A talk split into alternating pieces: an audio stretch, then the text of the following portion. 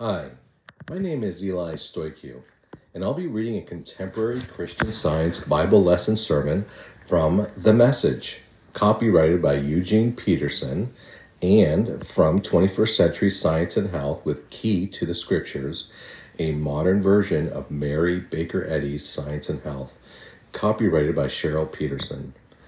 Subject, substance, golden text, Job. Although these difficult days, I keep hoping, waiting for the final change, for resurrection. Amos. Listen to this, family of Israel. This message I'm sending in bold print. This tragic warning. Virgin Israel has fallen flat on her face. She'll never stand up again. She's been left where she's fallen. No one offers to help her. This is the message, God's word. The city that marches out with a thousand will end up with a hundred. The city that marches out with a hundred will end up with ten. O family of Israel. God's message to the family of Israel. Seek me and live. Don't fool around at those shrines of Bethel.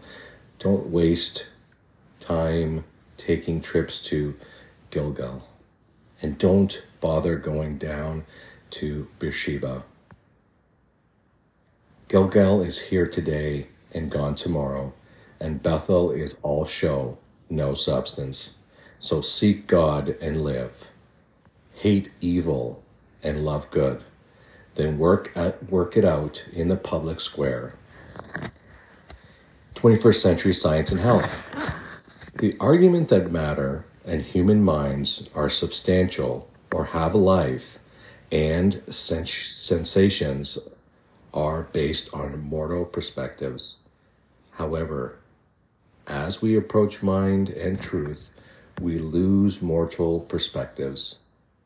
When the substance of spirit appears in divine science, the emptiness of matter is recognized. Bones and brains have only the substance of thought which forms them. They are phenomena of the minds of human beings. To admit that there can be substantial mortal concepts requires admitting that spirit is not infinite and that human mind is self-creative, self-existent, and eternal. From this, it would follow that there are two eternal causes, warring forever with each other, and yet we say that spirit is supreme and all-present. To believe matter is eternal is to contradict the demonstration of life as spirit, and leads to the conclusion that we are material, nearing a return to dust, annihilation. With its doomed fate, human mind is basically insubstantial, mortal. The human mind creations could not have originated in the immortal mind. The human mind was not created by mind, nor was it created by created to manifest and support mind. The Earth's orbit and the imaginary line called the equator are not substance. The Earth's motion and position are sustained by mind alone. Empower yourself with the thought that substance is purely mental, and the movement and traditions possible for the human mind will be found equally possible for the body. Being is alive. John. Jesus said, "It's urgent that you listen carefully to this.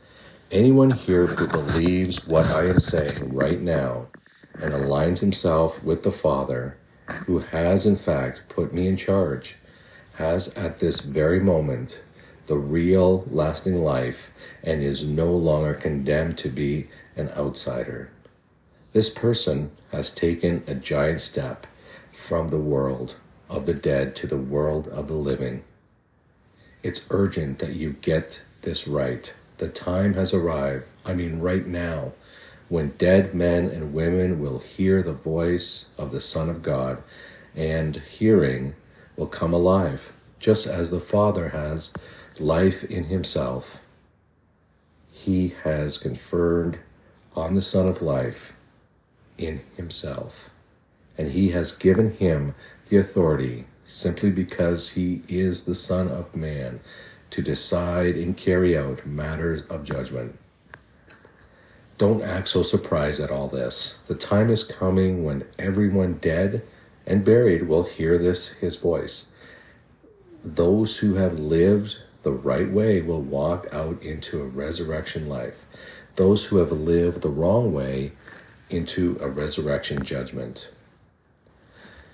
John. They took Jesus away, carrying his cross. Jesus went out to the place called Skull Hill.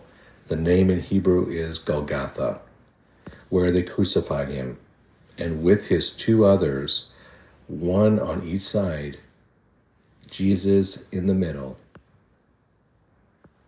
Early in the morning on the first day of the week, while it was still dark, Mary Magdalene came to the tomb and saw that the stone was moved away from the entrance. Jesus said, "Mary." Turning to face him, she said in Hebrew, "Rabboni," meaning teacher. Jesus said, "Don't cling to me, for I have not yet ascended to the Father. Go to my brothers and tell them I ascend to my Father and your Father, my God and your God." Mary Magdalene went, telling the news to the disciples. "I saw the Master," and she told them everything he said to her. twenty-first Century Science and Health. Intellectualism clings to the person of Jesus for salvation instead of divine principle, and the curing power of God is silenced. Do you say that the time is not yet here in which to recognize soul as substantial and able to control the body? Jesus' example was all-inclusive. Not only was his life work carried out to the end for himself, but his work also shows us how to work out our own deliverance. We must do what he did and what he taught us to do. His purpose is in healing was not just to restore health, but to demonstrate his divine principle. The healing power of truth is no longer random, but widely practiced as an inherent, ongoing science. Spiritual healing is the good news, constantly appearing, and its main purpose isn't physical healing, but on earth peace among those whom he favors. The appearance of good, as was promised by Jesus, establishes the divine system among humanity.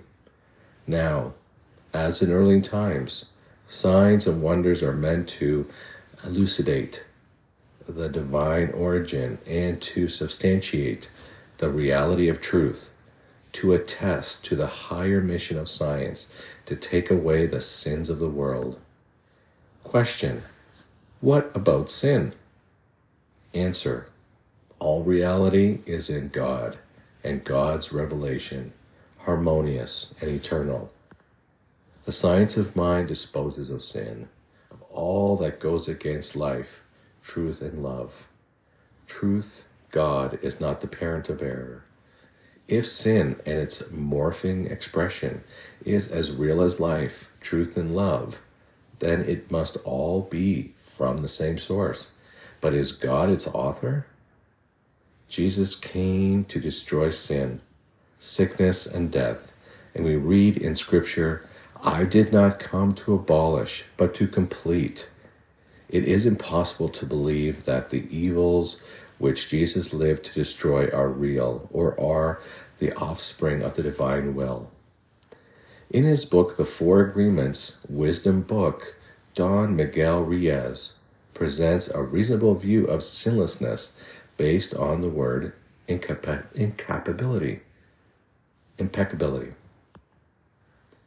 Differing views of falsity helps us grasp the fact that to infinite spirit there is no sin, because all is sinless spirit, all is divine principle and its ideas. The sacred influence of truth is to abolish error and sin. So, can error be immortal? Truth spares all that is true. If evil is real, truth must make it so. But error, not truth, is the author of the unreal. The unreal vanishes, while all that is real is eternal. The apostle says that the mission of the divine idea called Christ is to destroy the works of the devil. Truth wipes out falsity and error, for light and darkness can't dwell together. Light extinguishes the dark. There is no night there. To truth, there is no error. All is true. Colossians. My counsel for you is simple and straightforward. Just go ahead with what you were being doing. You received Christ Jesus, the Master. Now live him. You're deeply rooted in him. You're well constructed upon him. You know your way around the faith. Now do what you're, you've been taught. School's out. Quit studying the subject and start living it. And let your lie living spill over into thanksgiving. Watch out for people who try to dazzle you with big words and an intellectual double talk. They want to drag you off into endless arguments that never amount to anything. They spread their ideas through the empty traditions of human beings and the empty superstitions of spirits being. But that's not the way of Christ. Everything of God gets expressed in him, so you can see and hear him clearly. You don't need a telescope, a microscope, or a horoscope to realize the fullness of Christ and the emptiness of the universe without him. When you come to him, that fullness comes together for you too. His power extends over everything. Entering into his fullness is not something you figure out or achieve. It's not a matter of being circumcised or keeping a long list of laws. No, you're already in, insiders. No, through, no, not through some secretive initiation rite, but rather through what Christ has already gone through for you, destroying the power of sin. twenty-first Century Science and Health. Mind made the planet of the field before it appeared on the earth. The events of spiritual ascension are the days and seasons of mind's revelation, in which beauty, magnificence, purity, and holiness, the divine nature, appear in spiritual beings and the universe, never to disappear. Save yourself as Jesus saved. Strive, advance spiritually, constantly turn away from the objects of the human mind and look toward the impeccable things of spirit. If honest, you will be in earnest from the start and in and joyfully gain a little each day in the right direction. If persistent, you will make the tradition traditions from limit substance to the substantial unlimited.